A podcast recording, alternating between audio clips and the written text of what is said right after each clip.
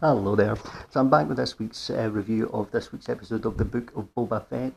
As ever, it'll be a review and spoiler talk as I do for all these types of shows. So, first part of the review will just be my general non-spoiler thoughts, just my opinion, and the second part will be uh, full-blown spoilers. But before we go into spoilers, there will be plenty of warning for that. So, overall, I would say this. Uh, I liked last the first week's episode, but this episode actually improved upon it in every way. This was superior in every way.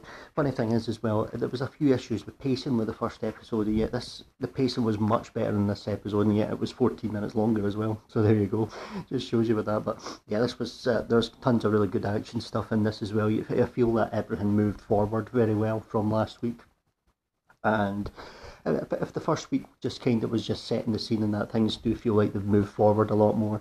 There was one absolute blazing action scene which is up there among the best sort of stuff you get in Star Wars. So that worked incredible. That was incredibly well. Some of the stuff that was causing a few pacing issues last week were done were done much better this week, and it did feel like it was actually moving forward, at least, which was good, which was strong. Uh, again, one thing I forgot to mention last week is the uh, music. The themes for this is absolutely fantastic. You've got uh, it's uh, Ludwig Göransson, I believe the composer is.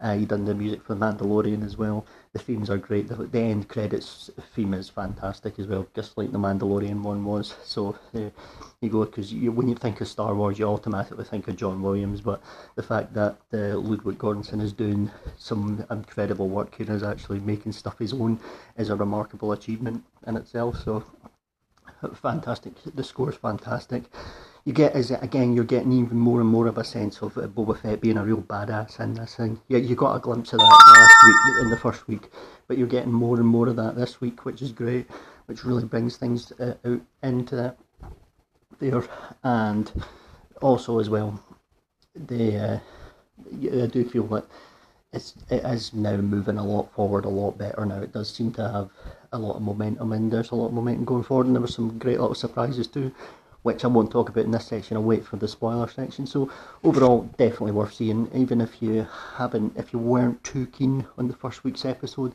I think you'll enjoy this one a lot better. A lot, it does feel a lot more going forward then. So that's my non-spoiler thoughts. I'm just going to go on to spoilers. So if you haven't seen the show, or this week's episode, or the week before's episode for that matter. Go and check them out and then come back for the if you want to listen to the spoiler section here.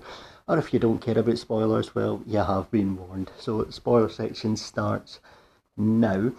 So at the beginning of this episode, you had this moment when they were uh, they had this uh, assassin who tried to assassinate Boba Fett the week before, and they had him there, and they were, they were they had him like right in front of the throne, and they were like they were like basically fucking with him, saying, "Well, we'll put you in the Rancor pit, put something in there," and he's basically shitting himself. But there's nothing there because the Rancor's dead because Luke Skywalker killed him in Return of the Jedi. But that was pretty funny. That was pretty good. But it turned out it was like the the mayor had said uh, the, the mayor had been uh, accused of sending the, the guy there, so they take him to the mayor and then somebody just, they just shoot the guy and just said, yeah, he shouldn't have been working outside our jurisdiction, nothing to do with us type thing. But when they're out there, this is when the first big surprise comes in. You see a couple of the Hutts being carried along on the big stretcher things. That was cool. That was really cool. And they were there was a bit of a standoff there where they're basically saying, yeah, this is our city, this is our place. Beat it, and Boba Fett's like, no, it's mine now. Fuck you. And I didn't really say fuck you, but there you go. You get the picture. And the other cool reveal is you've got they've got this big Wookiee bodyguard with them.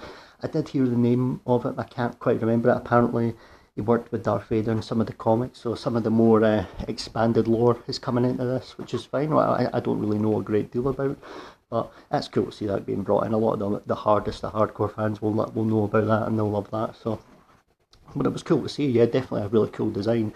You can bet there'll be a lot of toys out for that guy as well. So, yeah, that was really good stuff. That was pretty cool. They they then start to do a flashback again thing to the this like the Tusken Raider stuff, and this is where I thought I, I thought oh, this was the stuff that I had the most issue with in the first episode where the pacing went, but it was so much better this week. So much more stuff actually happened this week with the Tusken Raiders. It actually felt like it was moving forward a lot more.